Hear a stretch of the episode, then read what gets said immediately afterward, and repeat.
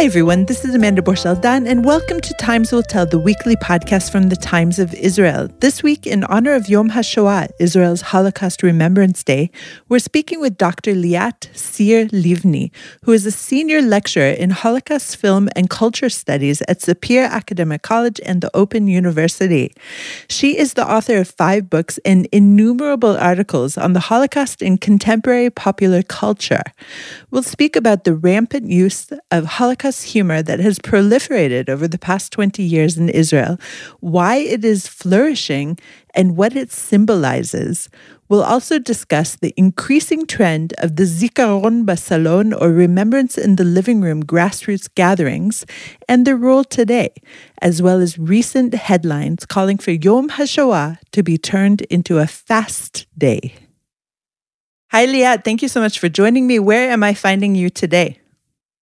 Well, you're finding me at home. As you know, there's no more uh, Holocaust Remembrance Day for us uh, researchers. It's Holocaust Remembrance Week. So I'm uh, pretty tied up with tons of lectures and so on. So you've caught me in between lectures. So here I am with you. Okay, and where's home for you? Shoham. Shoham. Okay, great. In central Israel. So thank yep. you again for joining me. And uh, the topic of our discussion is largely going to be the use of Holocaust humor in order to process the horror.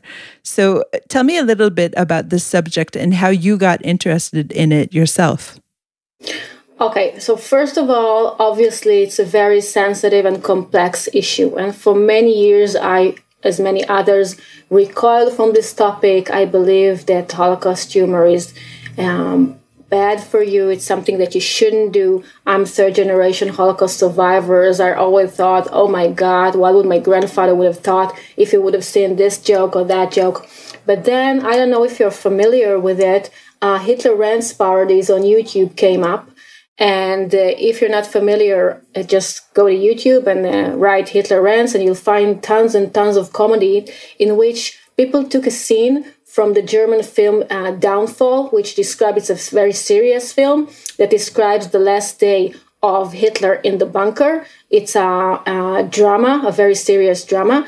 And what people did online is they took a specific scene in which Hitler rants about his soldiers and they uh, used other titles, other subtitles in different languages. The film is in German and Hitler is screaming in German, so you can find uh, subtitles in Spanish, in English, in Polish, and tons of other language in which Hitler discussed completely other things, uh, mundane things, uh, things like he doesn't have enough weed to smoke, or he can't find parking place in Tel Aviv, and so on.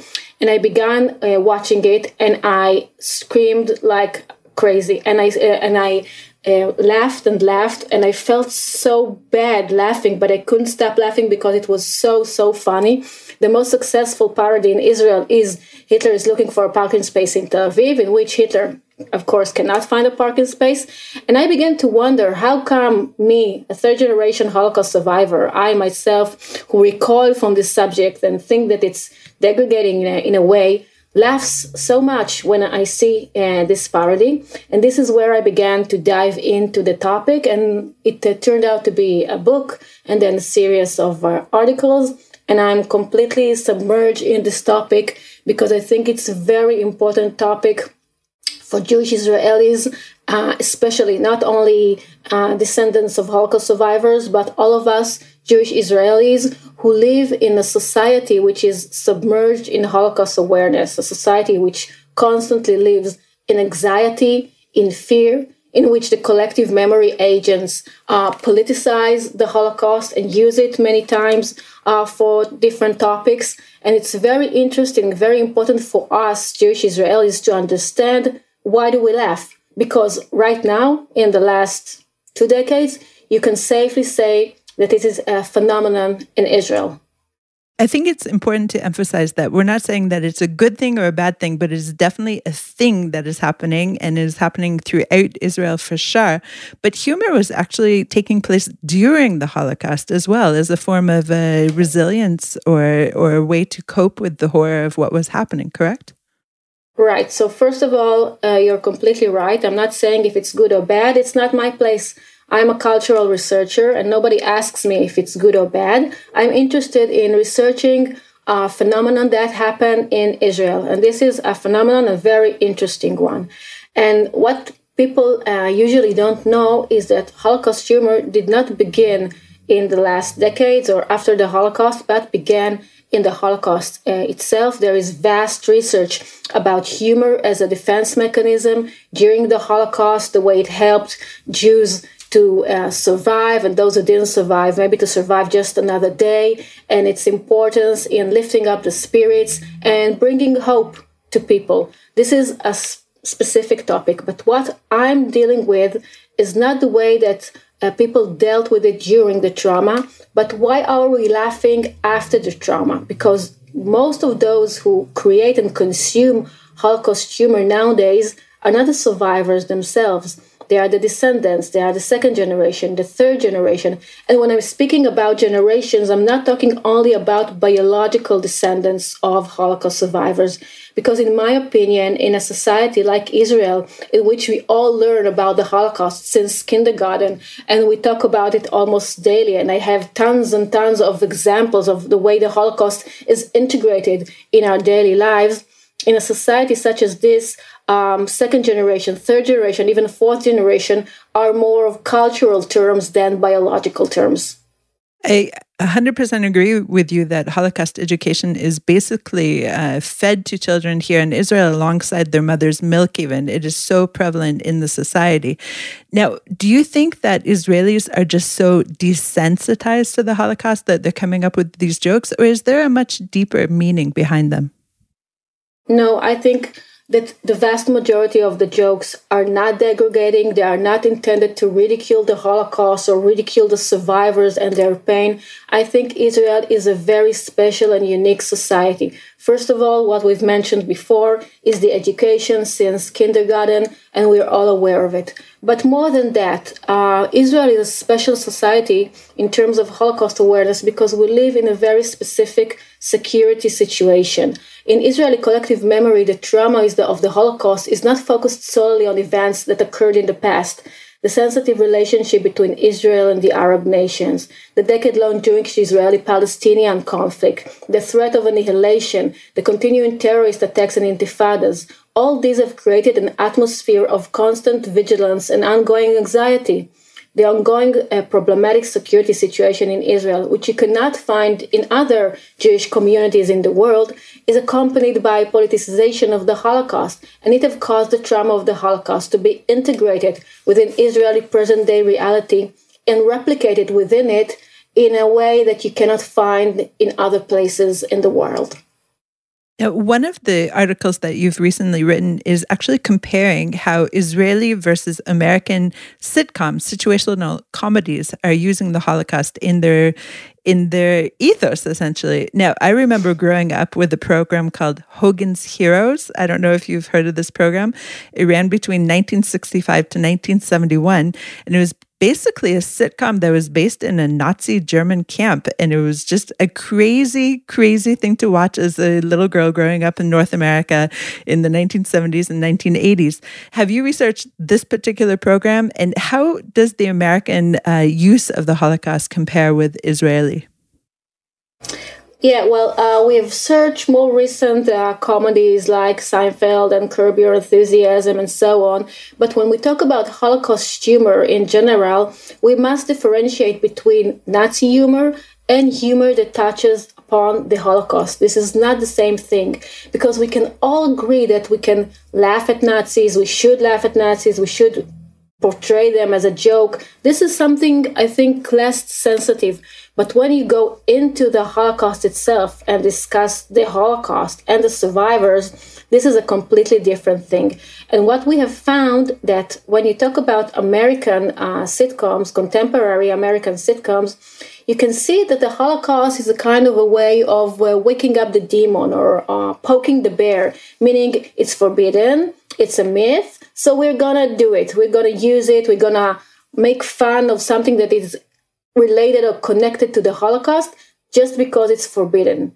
I think, in a way, Israeli humor in sitcoms and in um, a TV show and satire uh, and so on is much more mature and much more complicated. Again, because I believe that we live in a society which is unique in the terms of Holocaust awareness, and it's far beyond poking the bear. It's far deeper. We use the Holocaust to discuss the problems in Holocaust commemoration. We use the Holocaust to discuss other problems in society. In a way, Israeli humor understands that we live in a society that looks upon almost everything through Holocaust glasses. This is why our humor, or the way we use it in Israel, is much more, uh, is much deeper and much more uh, intense. And I would like to give um, specific example. I think this is the best example of how we use the Holocaust not only to discuss the Holocaust itself, but also other topics in society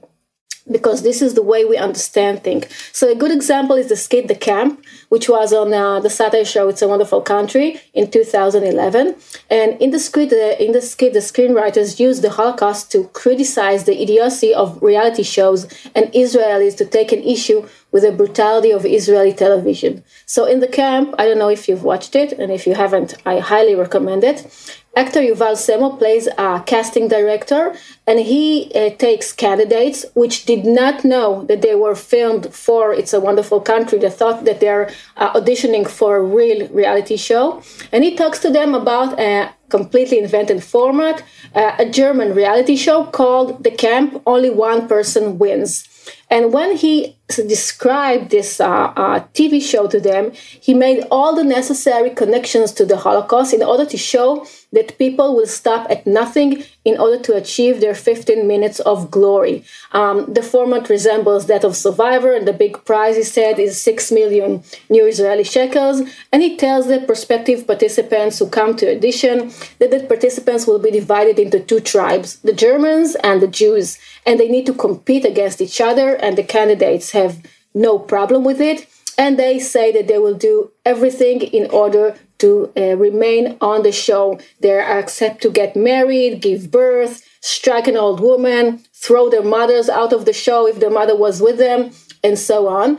And then the casting agent explained them that the Germans are housed in a hotel and the Jews in a crumbling hut and asked them, where do you want to be? And of course, they said they want to be with the Germans and so on. So the production team of It's a Wonderful Country said that the skit was intended to illustrate the spirits of our times with the drive for fame and to be on TV at any price trumps personal and national values. So you can see here how they take this topic of the Holocaust but use it for something completely, completely different.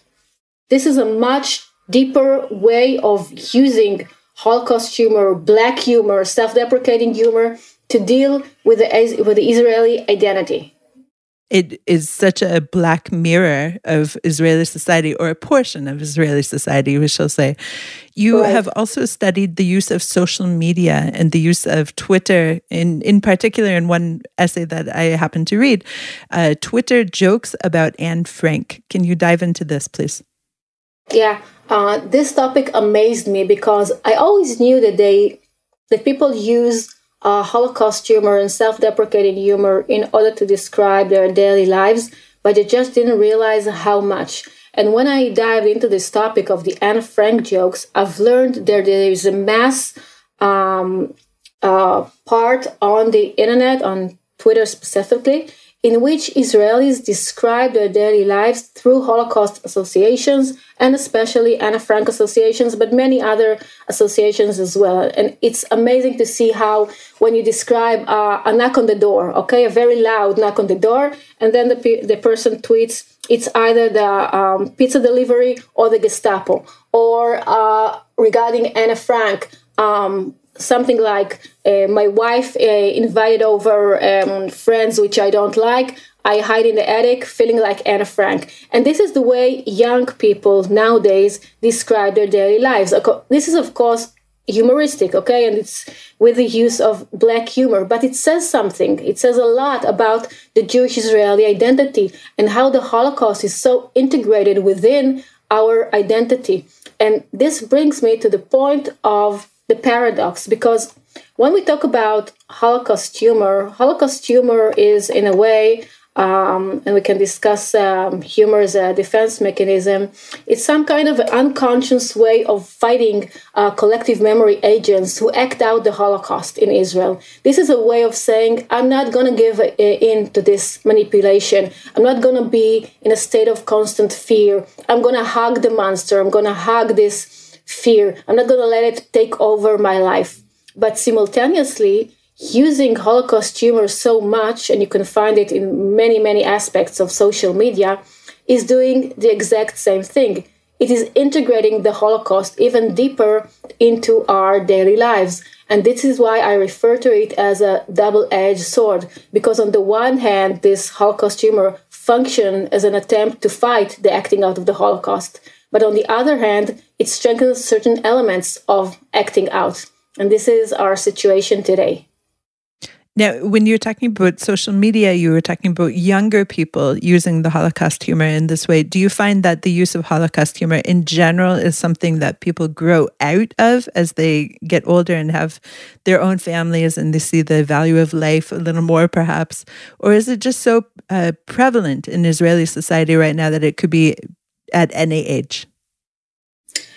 Well, um, there is a problem with the way uh, Holocaust survivors themselves treat Holocaust humor. There are those who love it and adore it. Uh, there is one survivor in particular which I love. His name is Danny Hanoch, and he's very, very famous for his Holocaust humor. This is his way of clinging on to life, and his jokes about the Holocaust as a survivor are better than anybody else's.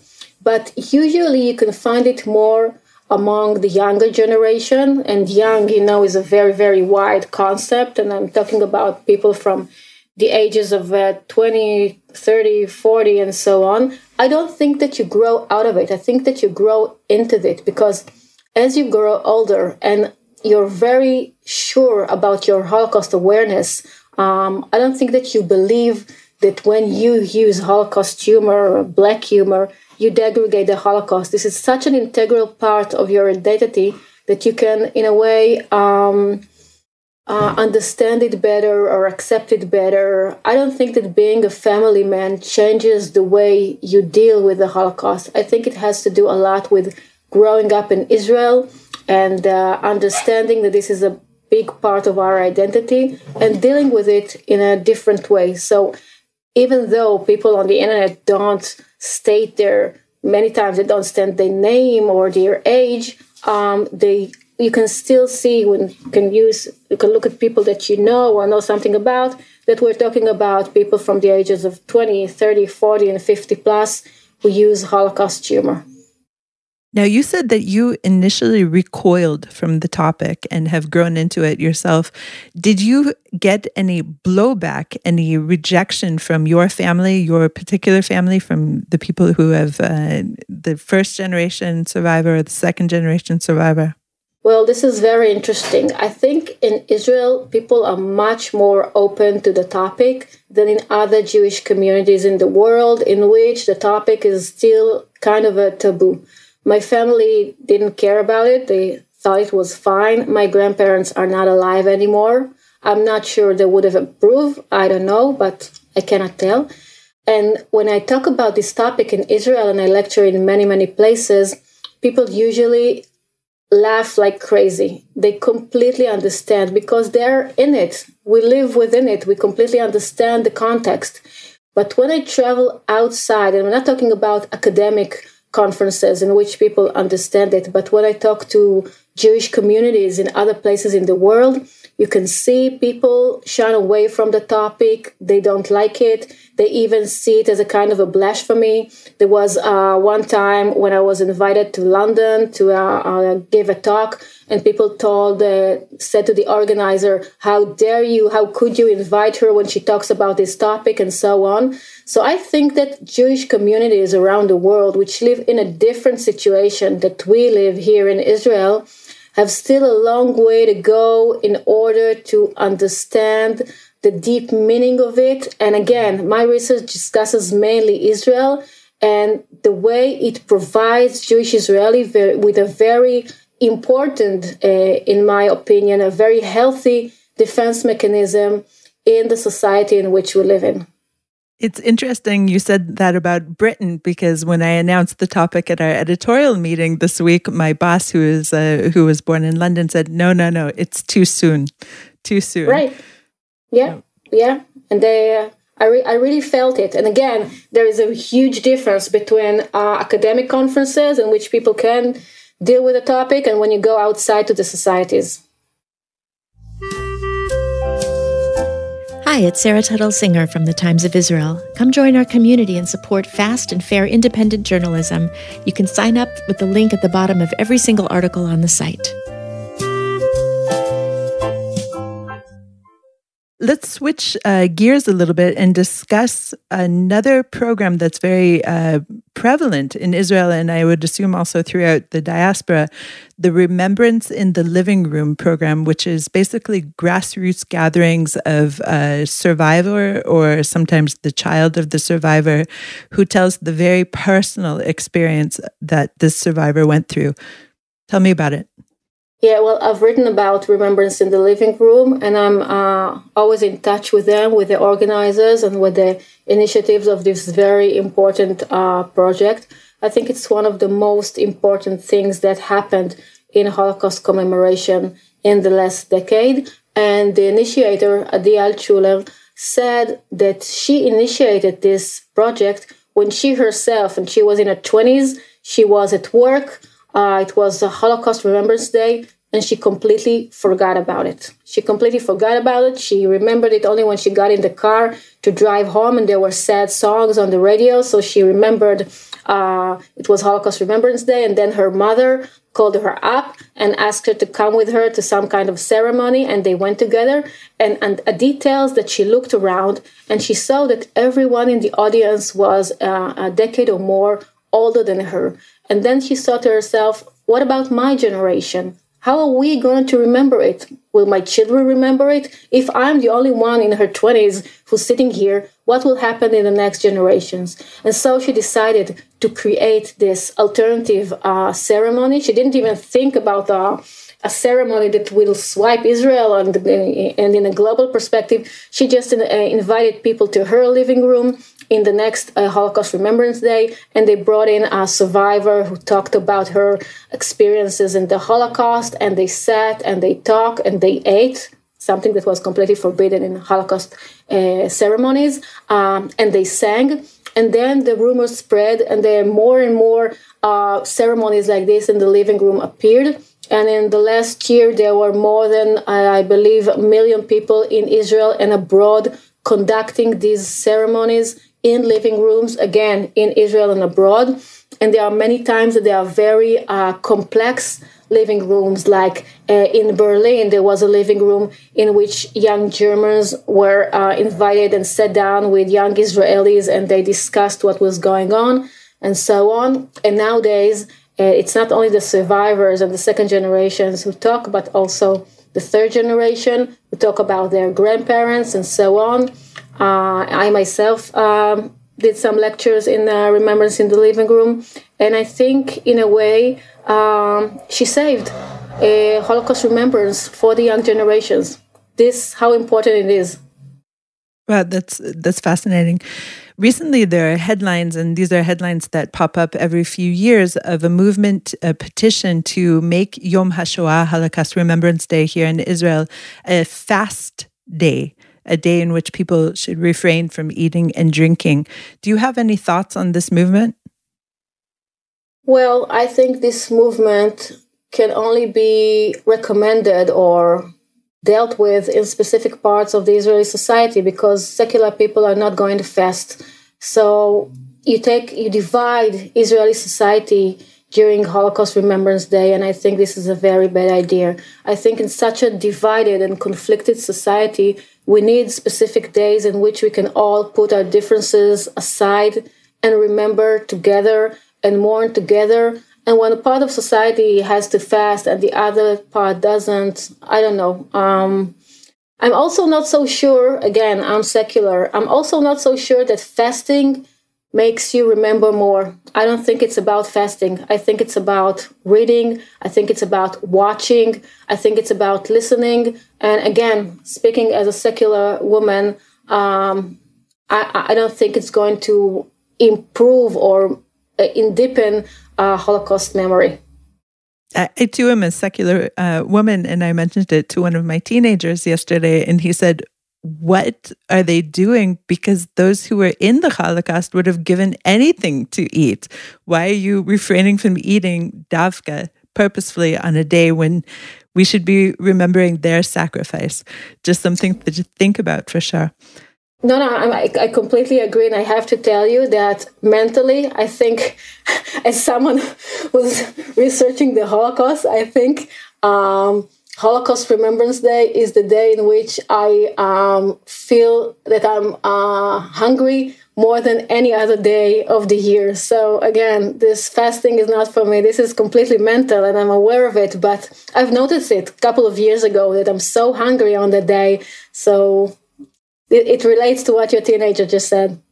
Yeah, sometimes they're very perceptive. Very um, perceptive. this relates to another topic which you deal with, which is the changing memory of the Holocaust in contemporary culture, something that was not uh, acceptable in the 1950s when Holocaust uh, Remembrance Day was uh, actually founded, is now being talked about this idea of fasting. What else has changed over the decades? Um, first of all, I think that if we want the young generations to remember, to know what was the Holocaust, what the Holocaust is about, to understand, understanding is impossible, but just knowing and remembering, we must embrace the new technologies and we must embrace the ways of the young generations to remember. Now, we are all aware of the fact that less and less people read book books. And we are well aware of the fact that visual elements have great power within the young generations. And we must understand it, we must embrace it. We shouldn't shun from it and say, no, no, no, Holocaust is just about reading and just about. No, it's not. So if you can find Holocaust memory online, if people post on Instagram, things they think about the Holocaust or the memory or Hitler. If you watch uh, Eva stories, if you watch uh, films about the Holocaust, everybody has their own way of remembering. And we mustn't decide that there is one way of remembering because it will not work. It will not work. And if we want this memory to last, we have to understand it. So, what's happening in the last uh, decades is social media entering more and more into this remembrance arena.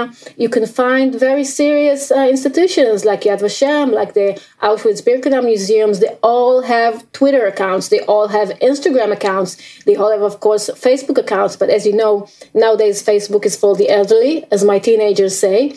They understand, yeah, they understand that they must be there. They must, because this is the place where young people hang out. This is their virtual sphere. This is where they learn, this is where they educate themselves, and I completely support it. And I think it's a very, very uh, important idea. And there was a, I heard a lecture by uh, some official in the Auschwitz Birkenau Museum, and he said that they had some years ago, they had a big and long discussion should they uh, um, open an account on Instagram. It's not a, such a quick um, thing to do they had a, a very uh, heated discussion about this topic. Should they be on Instagram? And they have decided that they should. And I think it's very, very smart. They should be there because people young people hang out there.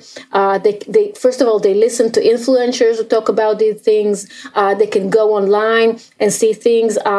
Places like the Anne Frank House, of course, have uh, social media all over. Uh, another uh, very interesting new uh, project was in the Anna Frank House.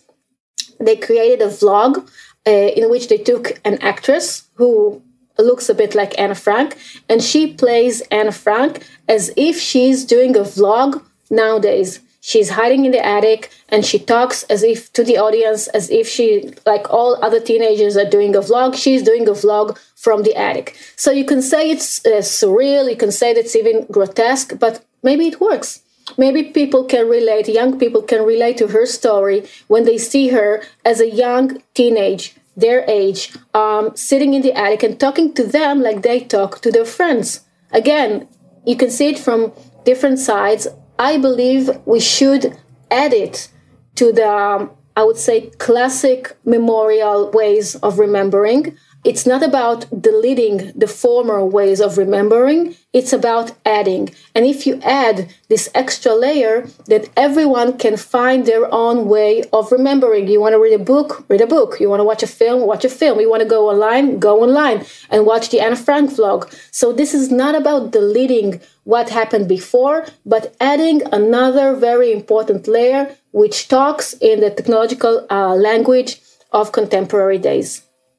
Liat, thank you so much. I really appreciate all your thoughts. Thank you for joining me. Thank you very much.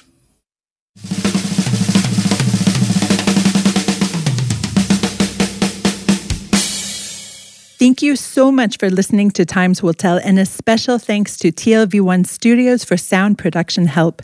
If you like what you hear, please subscribe to Times Will Tell on all podcast platforms.